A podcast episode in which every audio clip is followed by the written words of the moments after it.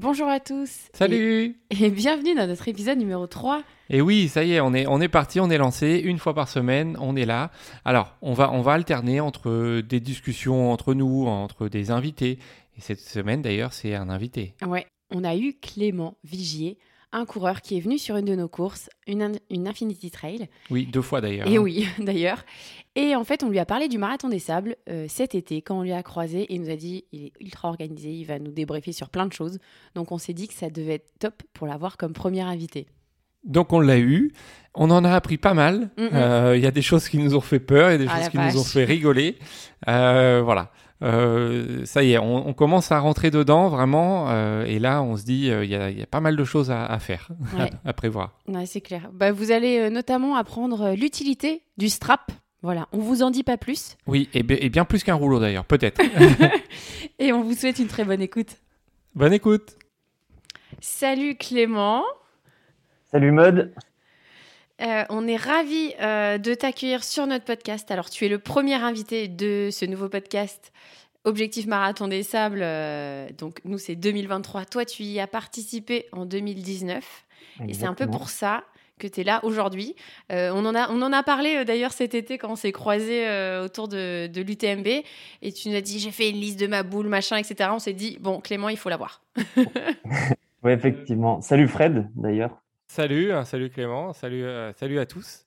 Euh, déjà, toi, pourquoi tu t'étais inscrit au, au Marathon des Sables? Est-ce que est tu avais une envie? C'est le mythe? C'est un défi? Euh, c'est pour- Pourquoi tu t'étais inscrit déjà à cette course? Alors, pourquoi le marathon des sables? Déjà, pour moi, c'était le, je vais le qualifier de premier vrai ultra.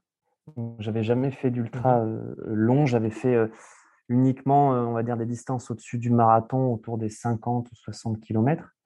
Donc, c'était pour moi l'occasion de, de, de tester le- les, distances ultra euh, euh, de plus de 200 km. Donc, c'est en multi-stage, hein, bien évidemment, mais ça me permettait un peu de toucher à ces distances.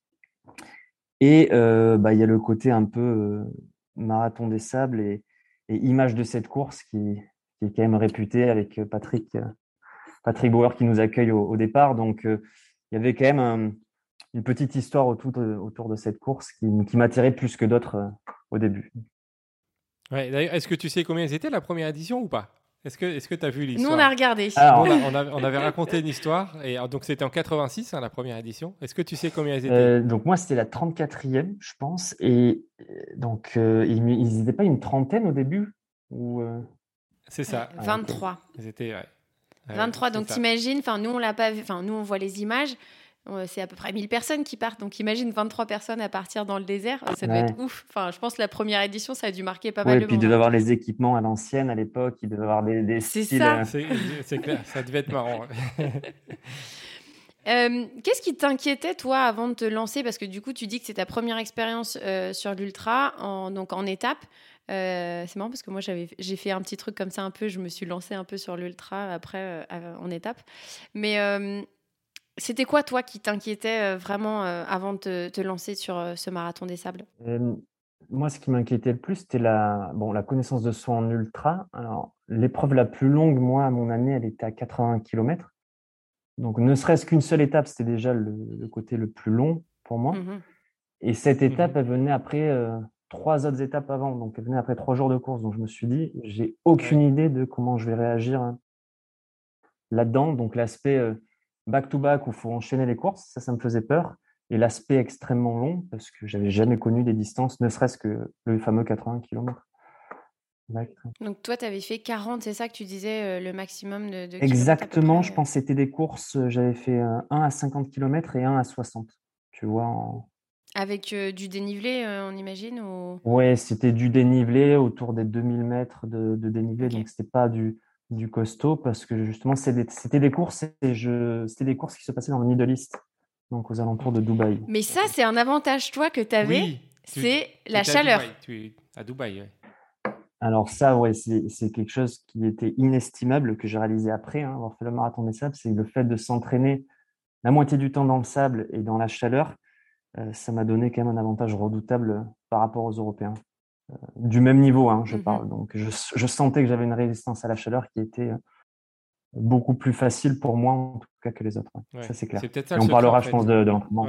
Bah, euh, moi, honnête, honnêtement, c'est pas du tout la chaleur qui me fait peur. Il y en a plein qui me disent Oui, le marathon des sables, vous allez avoir trop chaud. Moi, je me dis C'est pas ça. C'est euh, c'est la dureté, c'est porter son sac, c'est euh, c'est la répétition, comme tu dis.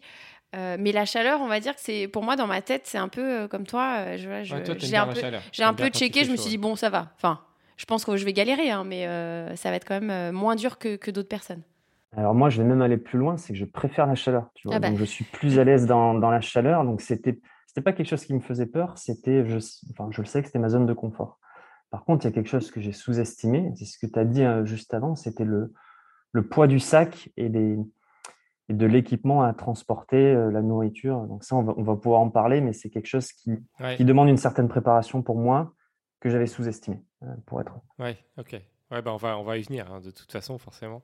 Ça fait partie du, jeu.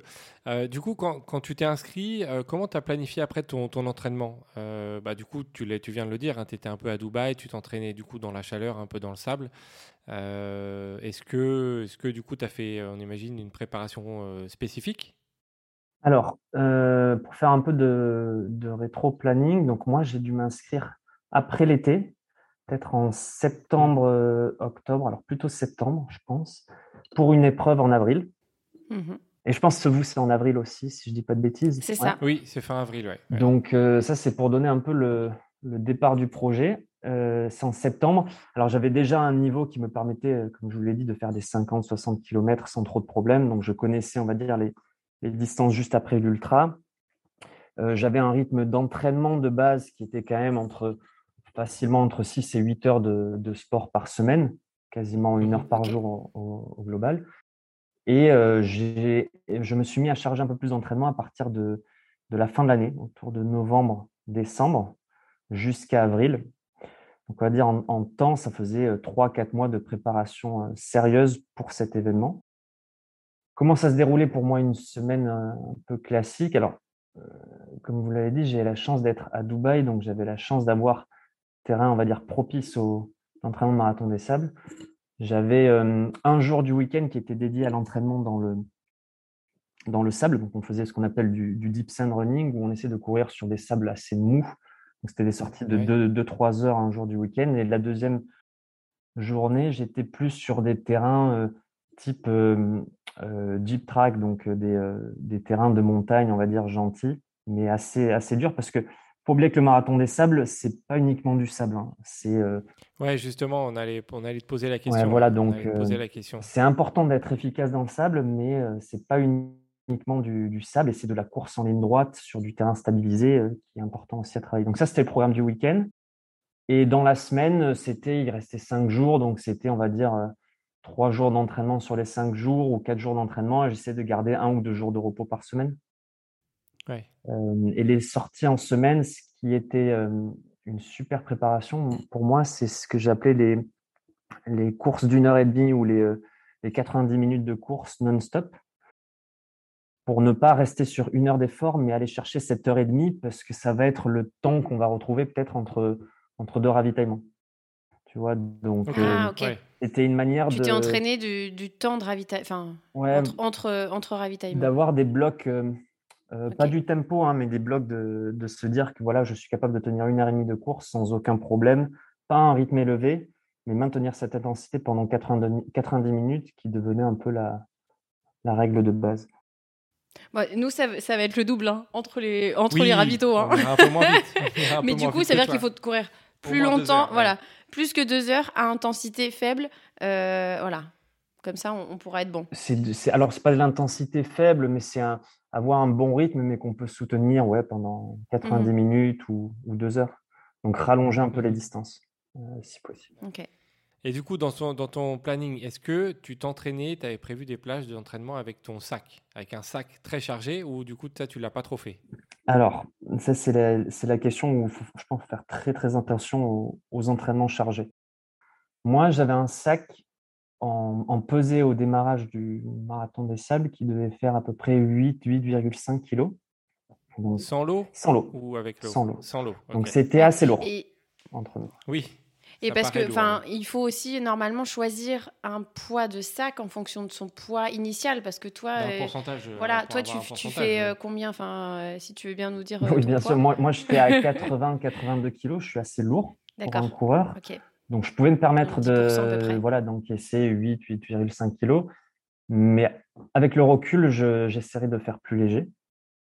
Euh, donc, 8, 8, 8,5 kilos au départ. Si on rajoute l'eau, on monte très vite à 10 kilos sur la première épreuve. Ce ce qui Ouais. est colossal hein, en termes de, C'est immense. c'est beaucoup. ouais. de Enfin, contraintes. moi, honnêtement, je me vois pas, euh, je me vois pas porter 10 kilos. Bah, toi, avec tes En cours. 52 Moi, je kilos. fais, euh, ouais, on va dire entre 50 et, on va dire 54 kilos, bah, comme ça, on va dire, euh, je pars bien plus chargée. Voilà, je veux dire que je dois porter peut-être 7 kilos Euh, max. Non, alors faites c'est- attention. Je ne sais pas s'il n'y a pas un poids minimum de sac aussi à respecter à la pesée le jour de la pesée du marathon des sables qui est de 6,5 Ah, ou 6,2 kilos. Je ne saurais plus vous dire exactement, mais il y a un poids minimum. Ok. Ah, ah, j'ai Ah bah, pas vu. J'ai pas ça, vu on l'a pas vu. On l'a pas vu. Ouais. Alors, pas vu dans le règlement, regardez. mais on va, on va vérifier. Alors, soit ils l'ont enlevé, mais moi, il y avait ça. Et c'est pour éviter que ben, il y ait peut-être des pros qui aillent chercher trop léger ou qui arrivent avec Mhm. euh, Ouais. des choses trop légères. Et c'est de manière à, à forcer euh, les gens aussi d'avoir le, le matériel euh, obligatoire, hein, des, des choses un peu Mhm. sérieuses à bord du sac. Donc, j'avais un poids- il y avait un poids minimum aussi.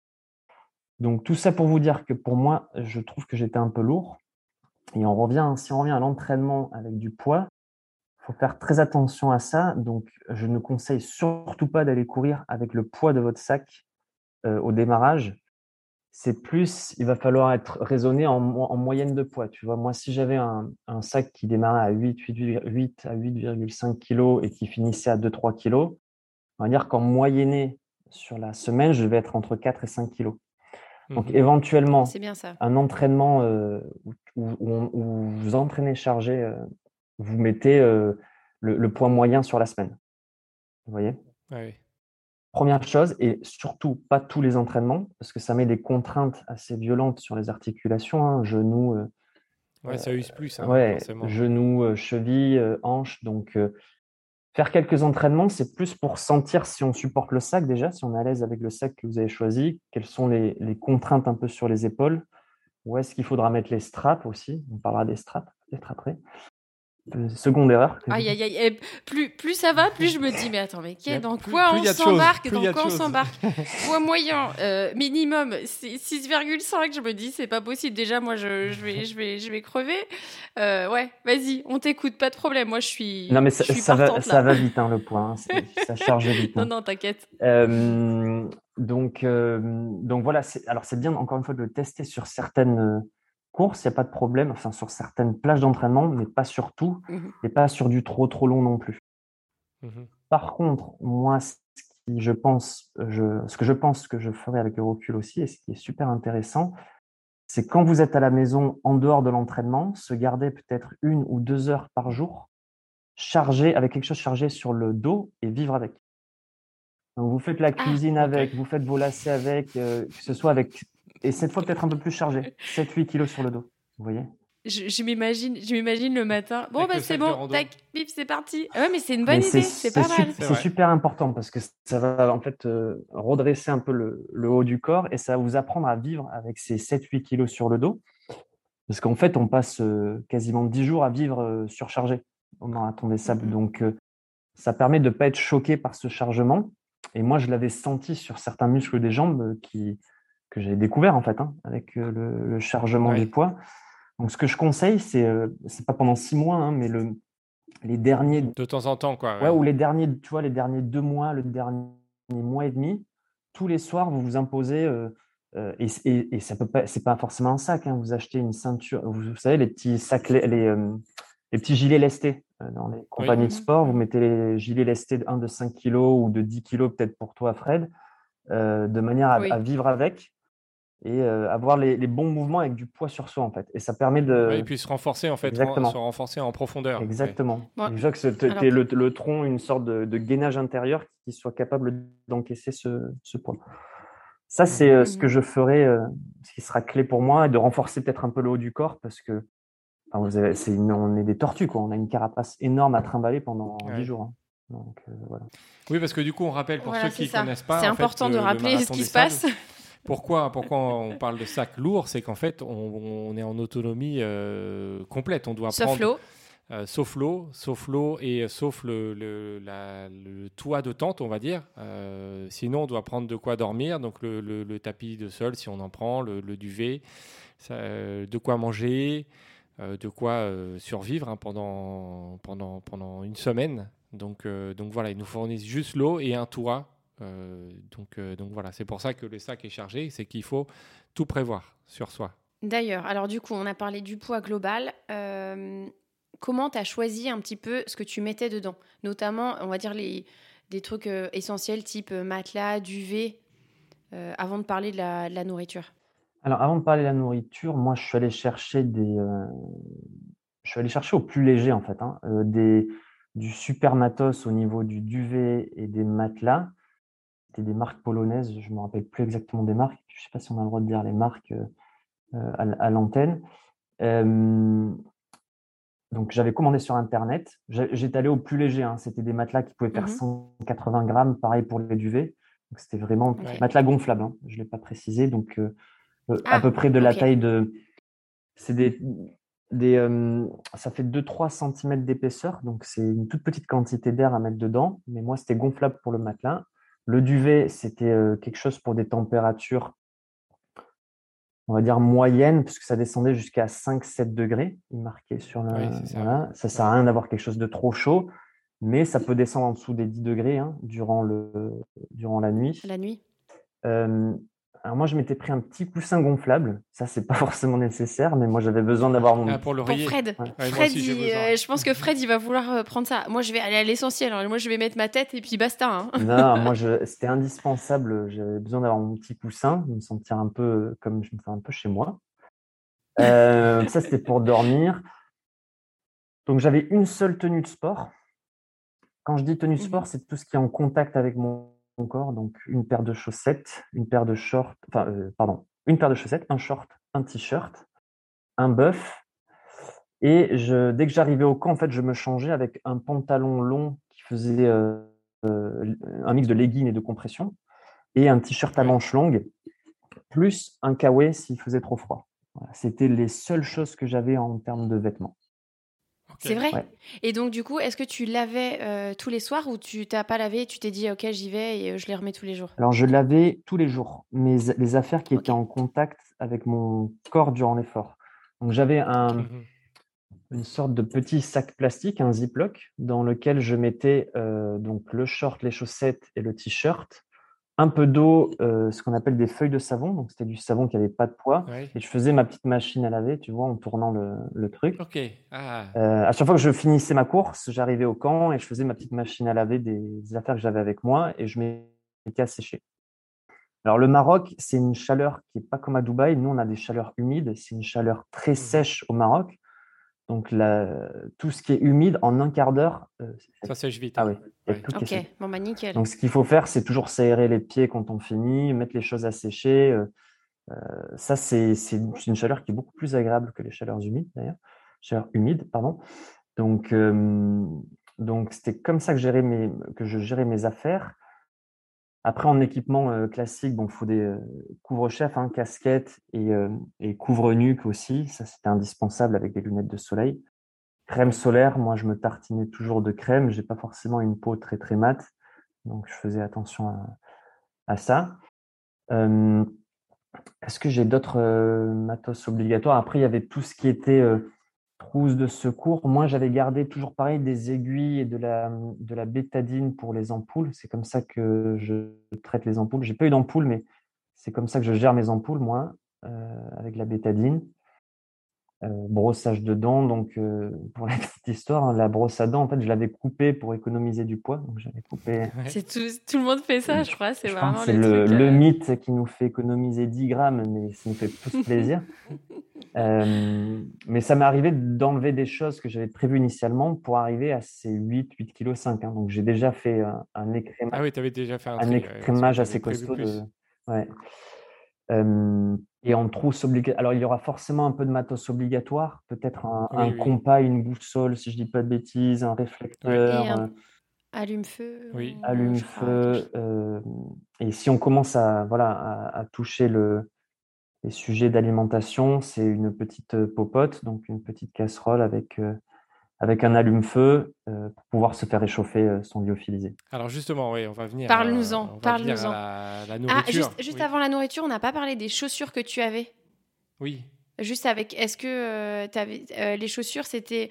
euh, moi, je suis en train d'hésiter, en train de me dire, est-ce que je mets des sandales ou, ou je mets des chaussures fermées comme j'ai l'habitude de faire? Ah non, non, chaussures fermées, ouais. Euh, Ok. Chaussures change fermées. pas les.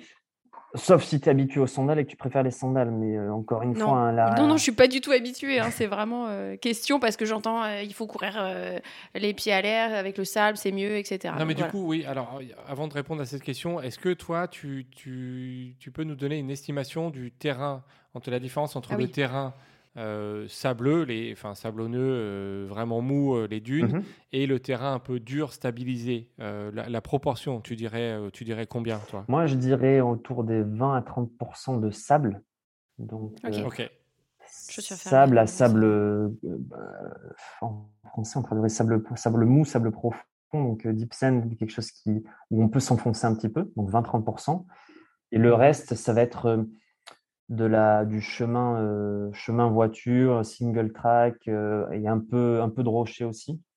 Euh, type un peu plus montagne, euh, mais pas euh, Ouais, sans dénivelé. ok. Tu vois. Ok. D'accord. Non, Ok, mais alors c'est oui, ça, très bien. chaussures fermées, ça me va, ouais. Ça influence les, le type de Bah oui. chaussures. Parce que Mhm. si c'était 90% d'une, c'est pas- peut-être Bah, pas la même ça. réflexion que, que là. Ok. Donc, voilà, bah, j'ai euh, ma- j'ai ma, réponse. Non, non, et On peut passer au lyophilisé. Au lyophilisé. Et après, euh, juste pour les chaussures, hein, je ne sais pas si on va en reparler après, mais il y a tout le côté euh, avoir les, les guêtres qui protègent pour le sable. Oui. Euh, Tu en avais? Ouais, moi j'en avais. Donc c'était des. Alors il y a plein de marques hein, qui font des, euh, des modèles intéressants, mais généralement chacun se modifie les chaussures ou se met des scratchs, tu sais, autour des chaussures par un couturier, de manière à ce que tu aies la guêtre en vienne- en- qui vienne couvrir toute la, la chaussure et pas uniquement la cheville, Oui. tu vois, pour pas qu'il y ait le sable qui arrive sur le dessus de la chaussure. Donc Mais le sable, de toute façon, rentre quand même ou pas? C'est ça la question. Est-ce que c'est vraiment utile la guêtre Ah oui, oui. oui. C'est même pas utile, c'est indispensable pour le marathon des sables, je pense. Ouais. Ok. Donc couvrir absolument toute la chaussure, hein, parce qu'il y a même un modèle euh, Gore-Tex, euh, je pense qu'il y aura des entrées de sable, et puis en plus on peut avoir trop chaud en Gore-Tex, donc je dirais pas sur un modèle Gore-Tex. Ouais, ça va moins respirer. ouais, Ouais. ouais. Le pied respire moins. ouais. Et même la, guêtre aura ten- tendance à donner chaud, mais euh, le d'avoir chaud ou d'avoir du sable, je préfère avoir chaud, parce que le sable dans la chaussure, c'est une catastrophe. hein. Ok. Ouais, ça, ça fait, ça fait peur. Donc, ouais. guêtre. Ouais. Réadapté en fonction de la chaussure, fermée. Voilà. Très bien. Ils ont peut-être euh, mis des modèles qui euh, permettent euh, de- d'acheter les deux ou qui se combinent, mais euh, nous, on faisait les 90% des quoi, ils ont leur petit montage où on a les scratchs euh, mis par le couturier ou le cordonnier sur les chaussures, euh, et puis on a les guêtres qui viennent bien entourer toute la chaussure. Tu vois. Mhm. Ouais, ok. Ouais, donc pas, pas la version standard euh, qu'on pourrait euh, acheter euh, comme ça. Ok. Alors du coup, Ouais. qu'est-ce que tu as mangé? Qu'est-ce que tu as pris? Dis-nous, vends-nous du rêve. Est-ce qu'il y avait des petites pâtes, euh, des petits plats sympas? Co- Ou est-ce comment que c'est standard? Et comment tu as raisonné d'ailleurs du coup? Est-ce Ouais. que tu raisonnes en calories par jour, par repas? Ou co- comment, euh, comment tu nous conseilles de, de raisonner pour euh, la nourriture? Alors, j'ai beaucoup moins de connaissances qu'aujourd'hui hein, aussi euh, sur cette partie euh, nutrition. Mais comment je gérais à l'époque? Donc, j'avais séparé en deux. J'avais l'alimentation durant l'effort, l'alimentation de course et l'alimentation sur le camp. L'alimentation de course, elle était très simple. C'était du, du gel ou de la barre euh, à hauteur de 200 à 250 calories par heure, à peu près Ok. Mhm. qui est beaucoup, mais ce qui est le nombre de calories quand on a un effort assez intense. J'avais un effort assez intense, j'allais assez vite au, au global, donc pense c'est un peu la règle, hein, c'est 60 grammes à 80 grammes de, de glucides, on va dire, par heure qu'il faudra arriver à ingérer. Donc j'étais parti sur du gel et de la barre de céréales. Avec le recul, je partirais avec peut-être un peu moins de gel et peut-être un peu plus solide, un peu plus agréable Ouais. comme type de, nourriture, un peu moins violent que le gel. Ça, c'était pour la partie course. Donc j'avais mes, mes, mes, mes packs qui étaient déjà faits. J'avais un Ziploc par course, Ouais. alimentation de Tout ce qui était en trop que j'avais pas réussi à consommer, je me forçais à le manger à l'arrivée au camp. Parce que je me dis, Oui, tu, tu, tu jetais rien, c'est des, c'est Ouais. des calories. Moi, je pense que globalement, je consomme beaucoup de calories par rapport à, à une, à une personne, on va dire, avec un physique un peu plus petit que moi. Donc, j'ai besoin de beaucoup de calories. Donc, je ne jetais rien et je, je, je mangeais même ce que je n'ai pas mangé, même si c'était du gel. Après, pour l'alimentation au camp, généralement, j'avais un petit déjeuner qui était prévu et un dîner du soir. Et au milieu, ça, re- ça correspondait à peu près au midi ou à l'après-midi. C'était quand je revenais de la course, j'avais juste une barre de céréales au milieu. Vous voyez, donc j'avais pas vraiment de, de déjeuner. Ok, ouais, Ok. ouais. Je Ça fait pas beaucoup Non, euh, c'est- sur le papier comme ça. C'est- pas beaucoup sur le papier. Euh, donc, je repars sur le petit déjeuner. J'avais prévu, je m'étais fait des petits sacs de, de, de trail mix. Donc, euh, le trail mix, ça va plus être Mhm. euh, tu de la cacahuète, du raisin, de la noix de cajou. Cranberry, des trucs Voilà. comme ça aussi dedans. Ouais. Euh, donc, j'avais une petite quantité, peut-être, euh, je sais plus exactement, mais peut-être 50 grammes, euh, peut-être un peu moins à manger. J'avais à chaque fois un lyophilisé en plus de ça qui était généralement du porridge euh, lyophilisé. Ça, c'était toujours le matin que j'avais trouvé dégoûtant. Enfin, j'avais du mal à, au bout de deux, Ouais, je pense, je, ouais, je pense qu'à la fin, ça peut être compliqué à avaler. au bout de deux jours. euh, là, je vous dis ce que j'ai fait et puis je vais vous dire les changements que je ferai après. Ouais, Oui, oui, c'est oui. bien ça. Donc le porridge, euh, les le petit trail mix, ça c'est ce que j'avais au, au petit-déj. Donc c'était pas beaucoup, mais je je mange pas beaucoup le matin, moi. Euh, c'était tout. Je partais en course, donc l'alimentation de course. J'arrivais, comme je vous l'ai dit, autour du repas ou début d'après-midi après chacune des courses. Et là, je mangeais une, une barre de céréales solide, assez costaud, peut-être grosse barre de céréales, type plus de 100 calories que 100 calories, pour, me, pour, me- pour être tranquille dans l'après-midi. Et le soir, j'avais un petit repas qui était plus en fait euh, un plat lyophilisé, mais un plat complet. Donc ça pouvait être des spaghettis bolognaise, ça pouvait être euh, de la purée avec, avec du veau, ça pouvait être un riz, euh, euh, un, un riz, je ne me rappelle plus des menus, mais, euh, mais j'avais du riz aussi avec du bœuf. Ouais, c'était des repas complets. C'était des repas ouais. complets. Hmm. Et, et- et ces repas complets, ils étaient marqués, je me rappelle, entre 500 et 700 calories par repas euh, le soir.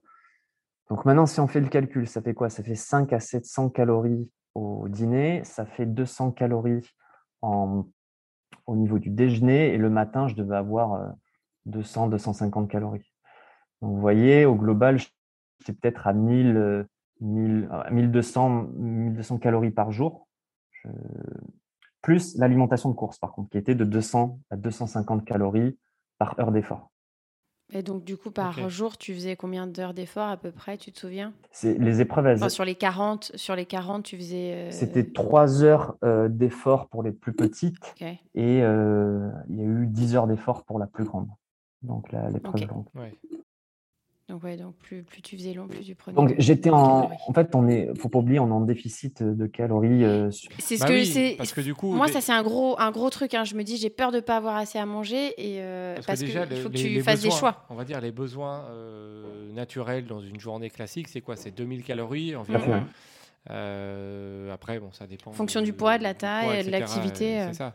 Mais on va dire c'est 2000, 2002 ou voilà. Et donc là, en fait, toi, ce que tu prenais, c'était euh, pas beaucoup plus. Euh, c'était finalement, c'était pas beaucoup plus que tu avais. Ah non, si c'était. additionnes tout. J'étais peut-être même en déficit. euh, et, et c'est- c'est un- Et il y a l'effort en plus. il y a l'effort en plus, ça implique une petite conclusion, c'est que vous faut peut-être mieux y aller avec quelques kilos en trop, hein, à ce, marathon des sables, que être trop maigre. hein. Et ça, c'était ce que m'avaient dit aussi euh, des, des collègues de course à Dubaï. Hein. Il vaut mieux y aller avec un ou deux kilos en trop à ce marathon des sables que être euh, Ouais. trop sec par rapport à son poids de forme. hein. Donc, faut Ouais, que tu revoies ton objectif, euh, Fred, parce que Oui, moi, Fred, dit, on, a- perdre- on a dit euh, son objectif, c'était ça. voilà. Mon premier objectif, c'était de perdre un peu de poids pour justement euh, supporter mieux le sac, enfin euh, pour que du coup le sac Bah, me pas le paraisse faire. moins lourd. Mais euh, Enfin, peut-être pas le faire. Du coup, il va, il va prendre, il va prendre 5 kilos. Il va dire, c'est bon, c'est pour le marathon des sables. J'ai pas à me priver pendant les fêtes de Noël, ça c'est super. Et c'est Clément qui m'a dit qu'il fallait prendre quelques kilos. C'est ça, c'est le conseil, le coach. Non, mais c'est vrai. Je pense que dans un sens, effectivement, tu, parce que comme tu dis, tu es en déficit. Si tu n'as pas de réserve, Tu perds tous les jours, du coup. tu, tu euh, vas forcément perdre. euh, et puis, et alors ça c'est c'est plus masculin, mais les hommes vous perdez un peu plus de poids que les femmes. Donc il faut être sûr quand même de pouvoir ben, finir l'épreuve. Et donc du coup, tu ferais quoi si tu devais changer voilà la partie alimentation? Qu'est-ce que tu comment tu t'organiserais? Alors, ce qui est important, c'est la, la, variation en fait. Moi, j'en avais marre d'avoir toujours le même truc le matin, le porridge ou la même routine. Ouais, le, le, le l'essence, la, bouche, le, ton cerveau on a marre en fait. Il a envie de changer. Donc, mmh. je me rappelle qu'avec les collègues de la tente, à un moment, il y en a un qui en pouvait plus des compotes. donc, j'ai récupéré une compote, une compote lyophilisée et je lui ai donné un porridge. J'avais l'impression de revivre. Quoi. Donc, euh, donc, mettre une variation aussi dans les jours de la mmh semaine où je me suis dit, moi au début, ah il faut les mêmes aliments, les mêmes calories, le plus léger possible. Tout ça. Mettre une petite variation, c'est important. Peut-être un peu plus de, fraîcheur, comme je l'ai dit, avec ce côté compote, avec des petits sachets de thé pour se faire des thés ou des, avoir des, des, ouais, des goûts qui sont un peu plus fruités. Je pense que c'est ce qui m'a manqué, un peu plus acide, un peu plus fruité que purement du sucre d'un côté ou de la cacahuète ou, euh, du gel. Ça, avec le recul, donc je mettrai un peu de variation. Peut-être un peu plus de calories, mais encore une fois, tout ce que je vous ai dit, euh, le, premier truc que vous allez me dire, mais pourquoi tu n'as pas pris plus? Mais en fait, il y a du poids après. Hein. Bah, ces calories. Donc ça, ça, pèse. Et je vous ai dit, j'étais déjà à 8,5 kg avec tout ça si je monte à 10 kg avec, euh, si je rajoute 1 kg, 1 kg 5 avec l'eau, je suis à 12 kg, je ne peux plus bouger, quoi. Ça commence à devenir. c'est clair. oui, il faut le compromis, il faut trouver le compromis. Exactement. Ou sinon, tu, tu trouves quelqu'un qui. Moi, je suis en train d'essayer de négocier, de prendre des plats lyophilisés à deux et qu'en fait, chacun emporte un petit peu. Non. Parce qu'en fait, c'est ce que j'avais fait pour le GR20 avec une de mes amies. On s'est dit, bah, comme le poids, euh, ça compte. Alors, on l'a fait en, mode rando, mais on s'était dit, bah, on prend des, des, des plats pour deux. Et du coup, le poids n'est pas si euh, comment dire n'est pas doublé mais par contre tu économises un sachet et au lieu d'avoir euh, je sais pas moi 800 euh, grammes donc 2 fois 400 tu as 600 grammes et que tu peux avoir à deux. Mais voilà ça c'est je négocie mais pour l'instant ça passe pas. Alors l'autre technique c'est que vous vous mettez avec des gens qui ont des appétits de moineaux dans la tente et qui finissent pas leur plat. Ah. Ça c'est pas mal. Enfin bon, je pense que toi, tu... voilà, il va finir. Déjà, je sens qu'il va finir mes plats et il me regarde, il fait. Moi, ça m'est arrivé d'abuser de ma situation. Enfin, euh, j'étais la, la, poubelle de l'attente, hein, donc tout ce qui n'était pas consommé finissait forcément chez moi en fait. Euh, pour ah en fait tu ouais, donc en fait tu as mangé beaucoup plus. Tu mises sur les autres. Donc en fait j'ai mangé beaucoup plus que tout ce que je voulais. Non non mais c'était des petits. Euh, enfin voilà moi je voulais rien perdre et c'est vrai que ça m'est arrivé d'avoir deux trois extras plus de de profils féminins qui n'arrivaient pas à finir leur plat. Donc, il faut se mettre avec des filles dans la tente qui ne mangent pas leur plat. Ça, c'est la, règle aussi. Attends, mais moi, tu sais même pas je, quand je fais du sport, je mange, je, je pense que je mange euh, genre quatre fois plus que ce qui est prévu. Enfin, on l'a vu euh, quand on fait des, des, des, trucs en étape avec Fred. Oui, mais toi, tu n'as pas de réserve aussi, c'est ça? Oui, mais, mais moi, je, je, mange, c'est-à-dire que tout ce qui arrive rentre dans mon corps et je me dis, je sais pas quand je vais manger la prochaine fois. Donc, je pense que là, ça va être pire. Je, pense que je vais même être agressive de pas de pas avoir assez à manger. Ça me fait penser à une, anecdote aussi, parce que tu m'as demandé ce qui m'a manqué. Ce qui m'a manqué aussi, c'est mm. du peut-être un peu plus de gras et de salé. La, sensation de, gras, et, je, vais te donner un exemple qui peut faire peur, mais sur le retour, en fait, après l'arrivée du marathon des sables, on a beaucoup de navettes en, bus. Je ne sais pas si c'est pas 6 heures de bus. Et on a un mm-hmm. petit pique-nique qui est fourni parce que l'épreuve est finie. Et dans ce pique-nique, il y a une, une, euh, comment on dit, une conserve de thon. Oui, c'était du thon.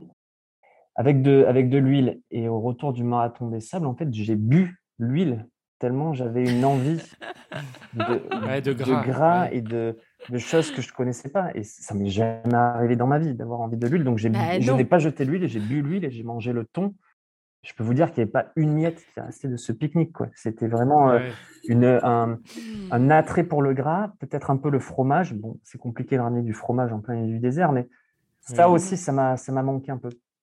Deuxième petite anecdote aussi, j'avais mes collègues de Dubaï qui avaient une entreprise de, euh, dans l'alimentaire qui m'avaient préparé une petite barquette de saucisson sous vide que j'ai mangé au, deuxième jour. Hein. Je n'ai pas, pas, attendu.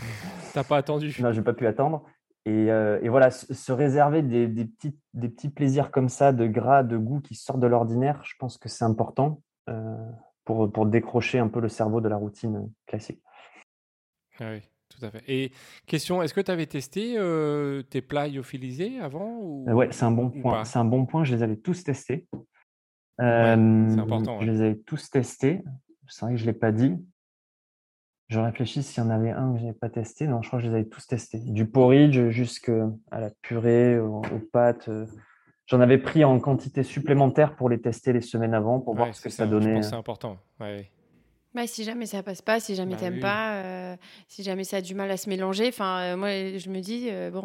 Non et puis avoir ouais, avoir deux trois réflexes, tu sais sur la quantité d'eau qu'il faut mettre, comment tu prépares. Entraîne-toi, pardon, entraîne-toi à les faire dans des dans des demi-bouteilles de plastique aussi, parce que vous avez des bouteilles de. Oui, j'ai vu, j'ai vu ça. Quand j'ai commencé à lire, hein, forcément, évidemment, des comptes rendus ou des choses comme ça, mais oui, il y en a beaucoup qui préparent dans des demi-bouteilles, comme ça, en fait, t'as pas à prendre trop de, matériel de cuisine. Du coup, tu, fais avec les bouteilles. Donc, euh, tu, mmh. voilà, entraînez-vous avec les bouteilles de 1 litre, 1 litre 5 à préparer votre petit lyophilisé dans la demi-bouteille que tu coupes euh, euh, à ton arrivée au camp.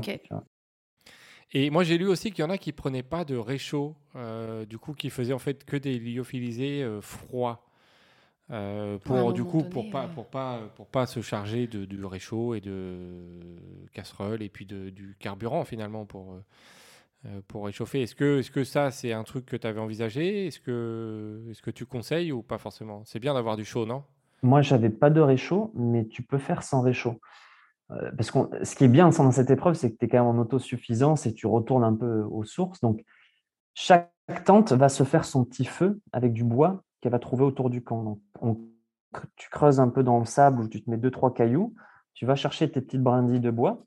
Généralement, c'est celui qui va le plus vite pour la tente qui va chercher le bois quand il arrive. Donc c'était pour, pour, ma, pour ma gueule, hein, évidemment. Mhm, pour toi Oui, bah faut bien à un moment donné que tu bah fasses quelque chose. Hein. si, tu bouffes derrière euh, les, les, plats, il faut, il faut que tu ramènes quelque chose. quoi. Tu sais qu'à la fin, on avait un peu un, un accord, euh, accord, tacite comme ça, c'est-à-dire que j'ai géré le bois et après eux, ils géraient le, et le réchaud et moi je finissais les plats. Donc c'était un, un, peu comme ça et il peut très vite, enfin plus tu avances dans les arrivées, moins il y a de bois proche des tentes, donc plus il faut aller loin pour aller chercher le bois. Donc il faut aussi un mhm. rapide, oui forcément, il faut un rapide par tente qui va chercher le bois quand il arrive. Il ne faut pas des quantités de bois astronomiques. Hein. C'est euh, mhm. un, petit tas de 20 cm de bois, ça suffit pour, euh, oui. pour faire son petit feu. Donc pour répondre à ta question, non, moi j'enlèverai le, le côté carburant. Euh, euh, et il te faut juste la popote, quoi. Ok. ça veut dire qu'il te faut le, petit, le petit briquet ou l'allume-feu là qui fait partie du matos obligatoire d'ailleurs. Oui, ouais, c'est ça, oh, bah ça... Bon, ça va, ok. Et maintenant qu'on parle un petit peu du campement, voilà, le, le, feu notamment, alors comment c'est euh, voilà, la première nuit euh, et les nuits d'après? Est-ce qu'on dort bien? Euh, ouais, ça me rappelle des souvenirs. Non, c'est on dort pas très bien. Hein. Après, moi, je suis le disclaimer, c'est que je suis quand même quelqu'un qui a un sommeil difficile. Moi, il me faut du calme, du noir, euh, et je me réveille très facilement. Bon, ben, Comme moi. pareil, donc euh, ça va être compliqué hein, au début. oui, je En fait, moi, c'est la partie, c'est vraiment la partie qui me fait le plus peur. C'est euh, c'est c'est le sommeil, c'est avoir des, tempêtes de sable la nuit, avoir du sable partout. La, la, distance, je pense que nous, on l'a, on l'a tous les deux par notre expérience de l'endurance, mais moi, c'est la partie qui me fait le plus peur. C'est effectivement le sommeil. Je sais que les deux, trois premières nuits, je vais pas quasiment pas dormir et que je vais du coup euh, courir des étapes sur les dettes de sommeil. Donc ça, ça confirme euh, du coup ce que tu dis. Euh, Donc ça ressemble à quoi? Alors ça ressemble à quoi? Donc vous allez être à peu près 1000 personnes sur le camp, si je ne mhm. dis pas de bêtises, c'est les, ordres de grandeur. Ça fait quoi ça, ça fait, ça fait 7-8 personnes par tente. Donc, ça fait plus d'une centaine de tentes. Vous êtes, toutes les tentes sont mises en, cercle autour du bivouac.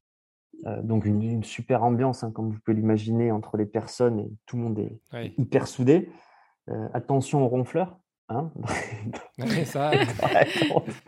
donc, super soudé, mais bon, boule qui est, ou attention aux ronfleurs. C'est le, premier, premier retour.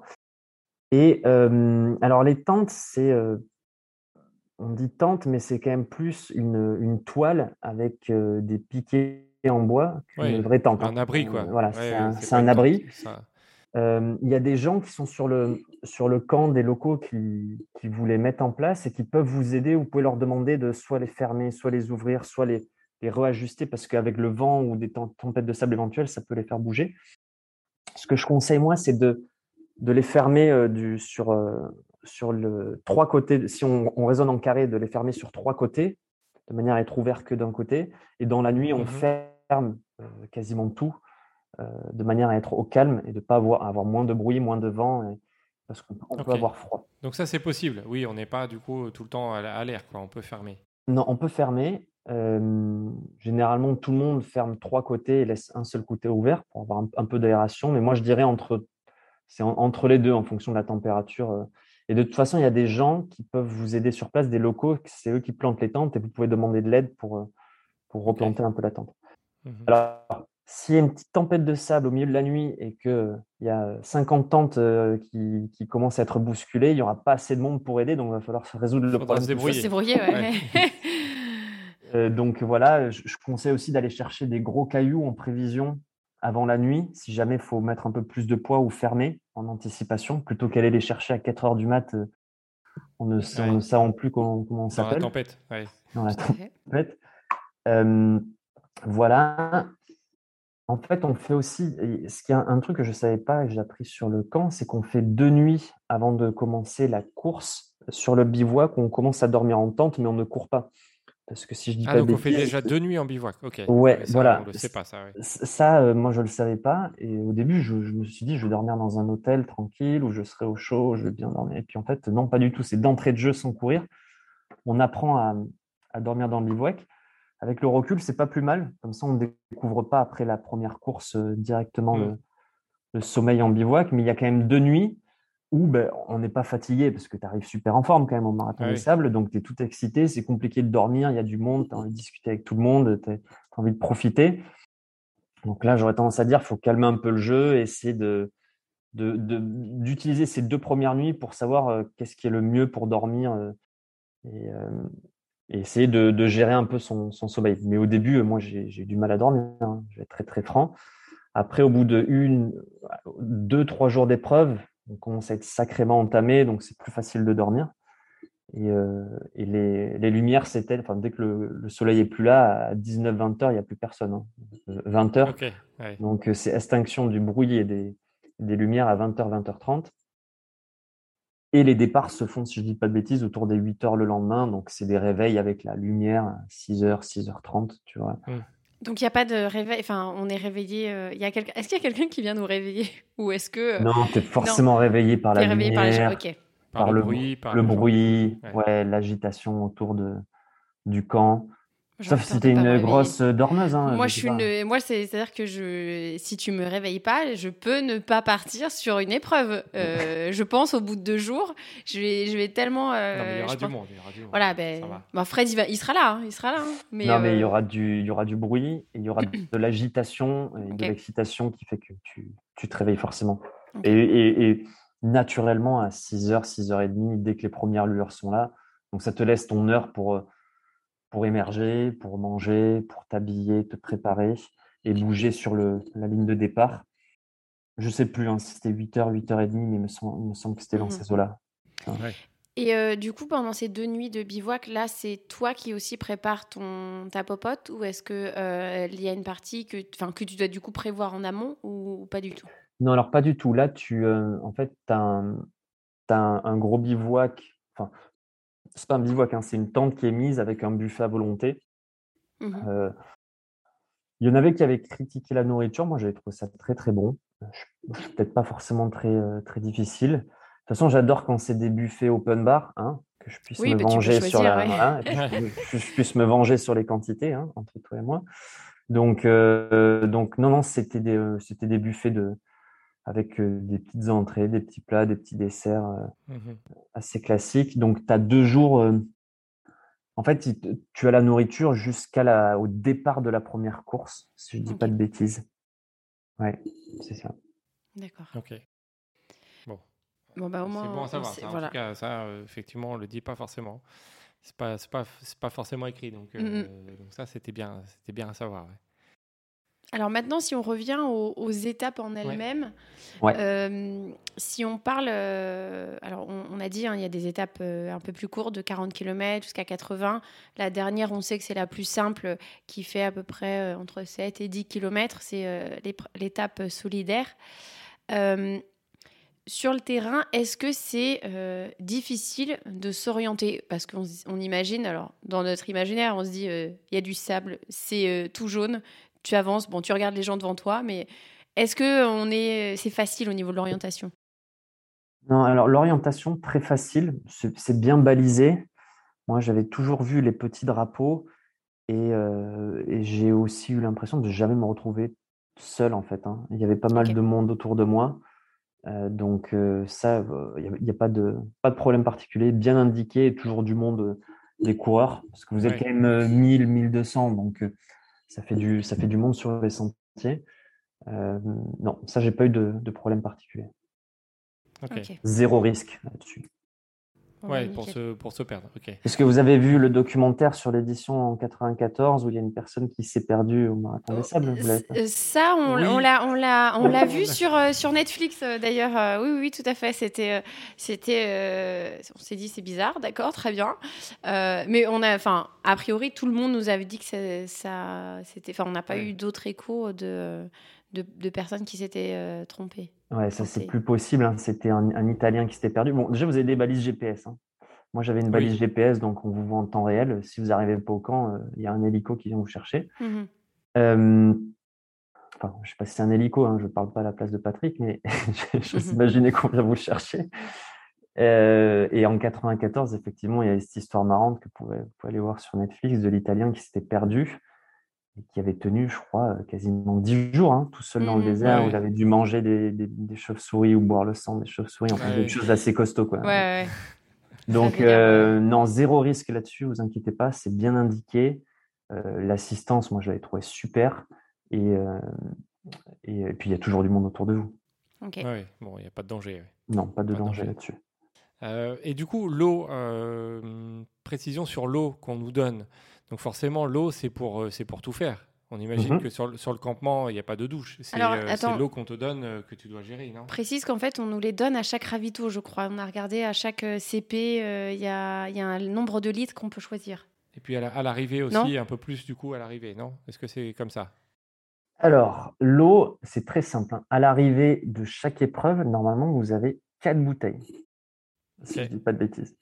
Vous les gérez comme vous voulez si tu passes tes quatre bouteilles à prendre ta douche, tu auras un petit problème d'hydratation. Tu te débrouilles et tu rien après. Donc, tu as quatre bouteilles à l'arrivée que tu gères pour ton repas du soir, pour ton hydratation, ta petite douche, ta machine à laver comme moi, plus l'eau du. Tu gères pour remplir tes gourdes le matin.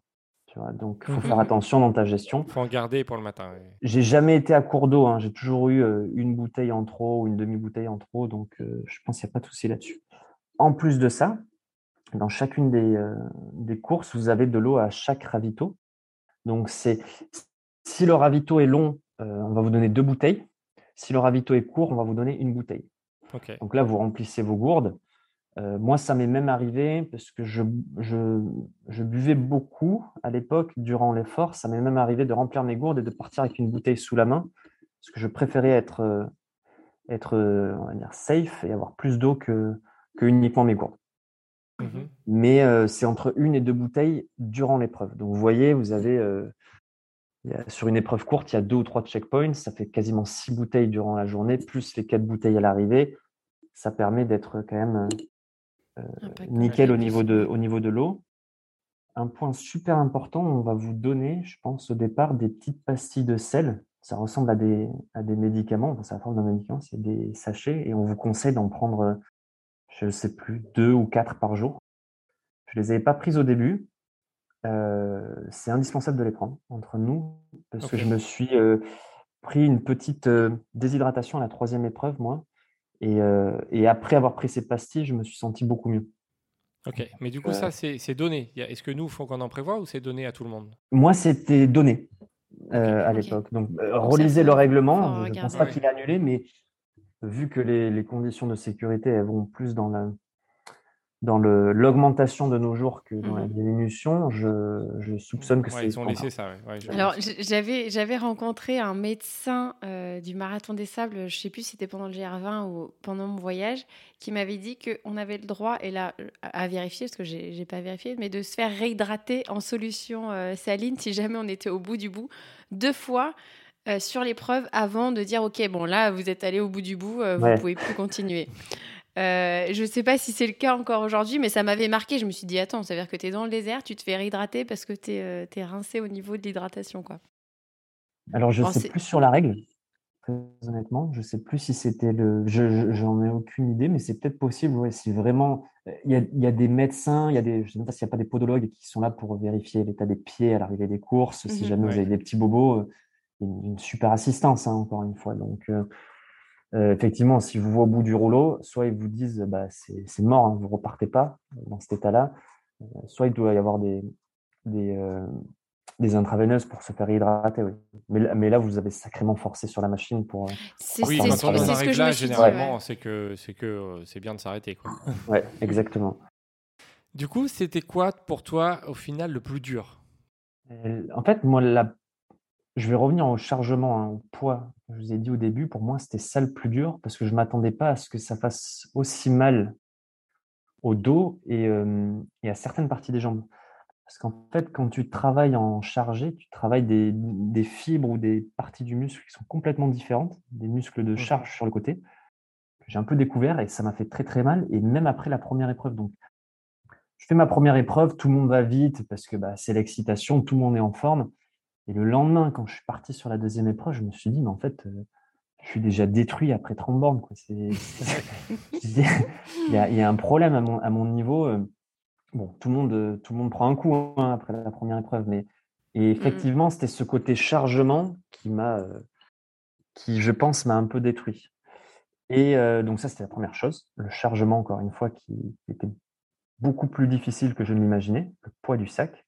Et la deuxième chose, c'était le, l'épreuve longue, hein, le 80 km qui était nouveau pour moi et euh, qui aujourd'hui ne représenterait peut-être pas ou, peu de difficultés, mmh. mais j'ai vraiment souffert sur la fin de la course parce que je suis allé chercher, euh, je le suis allé chercher l'effort d'ultra, quoi, donc les, les, quasiment 10 heures d'effort qui étaient euh, nouveaux pour moi, et ça c'était très difficile aussi. Ouais.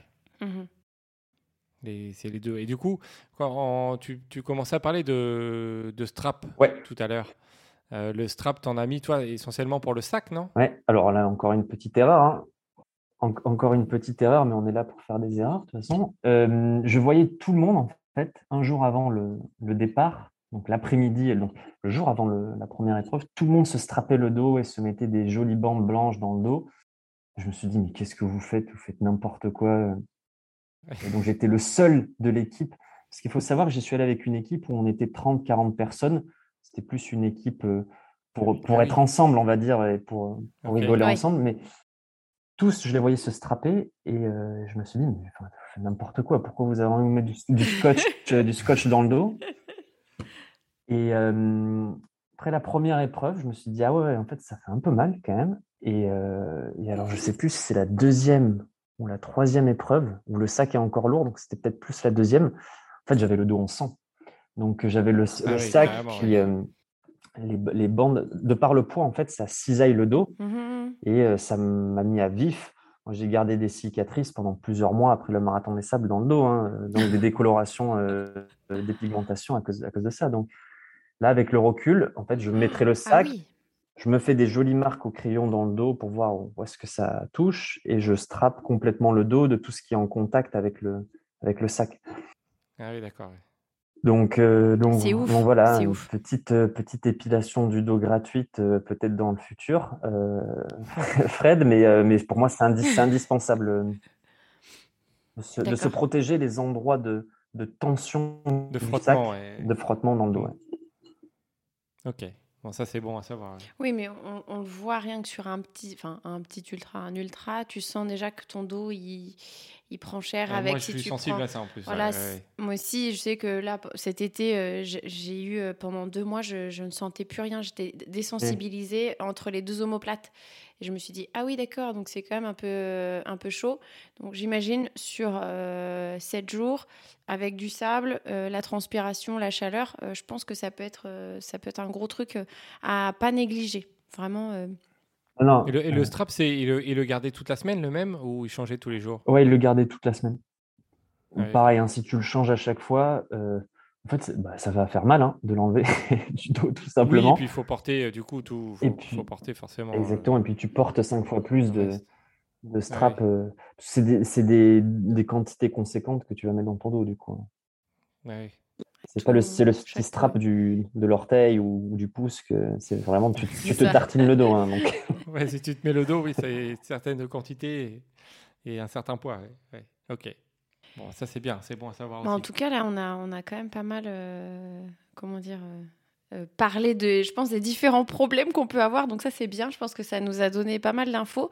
Mais toi, si tu devais, voilà, nous donner un conseil ultime, voilà, pour notre préparation, ça serait quoi avant qu'on, comment dire, qu'on, lance vraiment le, la machine, quoi? Ce qui est super important, je pense, au marathon des sables, c'est de se dire euh, qu'on rentre dans un mode de, comment vous dire, de, de multistage ou, ou d'épreuve longue dès le départ, dès qu'on prend l'avion, en fait. Parce que vous ah allez, vous, ouais, vous en fait, vous allez décomposer l'effort. Il y a, il y a une épreuve de, de 8 heures de bus hein, entre Ouarzazate et le campement. C'est une épreuve psychologique. Il y a passé une, une, journée pour la vérification du matériel où parfois on peut faire la queue dans le soleil en attendant son tour pour qu'il vérifie le matériel. Donc, c'est toutes les étapes d'avant et d'après course. Euh, faut pas négliger. Faut, pas ça négliger ça, en fait. ça va pas commencer au top départ de la première Exactement. Étape. En fait, on est en compétition dès le départ, pour moi. Hein. Dès, le, dès qu'on prend l'avion, mmh il faut apprendre à décomposer l'effort, peu importe l'effort, qu'il soit mental ou physique parce que sinon, en fait, ça va être, euh, on va se, on va se détruire, on va se, ouais, détruire des points d'énergie pour rien. Vous voyez, on mmh va, euh, donc c'est vraiment cet aspect compétition dès le début et décomposition de l'effort dès le début, de se dire, ok, je prends l'avion, j'ai une épreuve de deux heures. Ok, je prends le bus, j'ai une épreuve de six heures, et se dire que c'est normal en fait. Euh, mmh ne pas avoir peur. Moi, je me rappelle, on avait eu de l'attente. Ça sera plus le cas, hein, je pense, mais on avait eu de l'attente à l'aéroport aux douanes. On avait passé quasiment deux heures sans bouger. donc, c'est des choses qui ne sont pas prévues, mais dès qu'elles arrivent, il faut se dire OK, c'est prévu, ça fait partie de la course et j'attends la prochaine épreuve. Mmh il ne faut pas s'énerver à chaque fois qu'il y a un truc, parce que sinon. Mais, tu sais, nous, on a, on a l'habitude d'attendre tout le monde pendant des heures et des heures. C'est un peu notre. Euh, donc, c'est un peu notre. Euh, nous, nous, on peut faire ça 50 heures, on peut faire ça 100 heures. Je pense qu'on ne sera pas euh, trop traumatisé. C'est juste que, bon, bah là, il n'y aura personne qui viendra nous voir et on ne donnera pas un départ toutes les heures. il n'y aura pas de musique favorite à chaque tour. C'est ça, exactement. non, non, alors ça, c'est vrai que vous avez l'habitude, mais c'est super important pour les gens qui, Non, mais bien de le font plus des épreuves courtes ou qui ont tendance à dire euh, boum, mon épreuve a démarré à 8 heures et finit à, à 11 heures juste après et c'est terminé. Non, non, le marathon des sables, c'est une aventure euh, dès qu'on dès qu'on prend l'avion et même quand on se lève pour aller à l'aéroport euh, à Paris, si vous partez de Paris ou, ou d'une autre. Ouais, ça commence, ouais, déjà. Ça, ça serait mon conseil le, plus, le plus fort que j'aurais à vous donner. Ouais, ouais. ok. Bon, bah, super, merci euh, Clément pour, ces, euh, pour, pour, cette discussion. Euh, je pense qu'on en a déjà beaucoup appris. Hein, c'est toujours bien d'échanger avec des personnes qui l'ont fait parce que on peut lire des comptes rendus ou des choses comme ça, mais il n'y a, pas, a pas tous les détails. on imagine qu'il y a plein d'autres choses, mais, mais on ne peut pas non plus y passer 5 heures. On va déjà y passer pas mal de temps, je pense. Et puis de toute façon, voilà, il y aura aussi d'autres invités, d'autres expériences. Donc, euh, donc euh, je pense que chacun nous apportera euh, peut-être sa, vision. En tout cas, tu étais le premier, tu nous as beaucoup appris. Et mhm. donc ça, merci en tout cas pour, pour ça, pour cet échange. Ben, merci à vous deux. C'était sympa de vous revoir. Et puis de toute façon, on a, on a des rendez-vous qui arrivent. Hein, C'est exactement ça. oui, oui, parce que Clément est un habitué de nos, de nos petites backyard Infinity Trail. Euh, donc, euh, donc on va le revoir euh, sans doute. Très on, on, attend, on attend qu'il gagne parce que pour l'instant c'est que des abandons. Hein, on l'affiche un petit peu, mais. c'est voilà, merci, mais en fait t'es nul. C'est ça. j'arrive pas, j'arrive pas à finir mes courses avec vous. Hein, c'est bizarre. Hein. Ouais, c'est ça. Bah, ça, ça, ça va, euh, comment dire, tu vas y arriver un, un jour, on, on le sait. Merci Clément en tout cas et, euh, n'hésitez pas voilà, à suivre le, podcast, à le partager autour de vous et peut-être à faire un petit message à Clément qui peut-être pourra répondre à vos questions. Je pense que euh, se fera un plaisir de partager euh, euh, son expérience. Si vous en avez d'autres questions, on mettra son contact ou son lien Facebook, Instagram. Il va être inondé de messages maintenant. Et, et puis on vous dit aux éditeurs à la semaine prochaine pour un nouvel épisode. Ciao. Ciao, merci. À plus.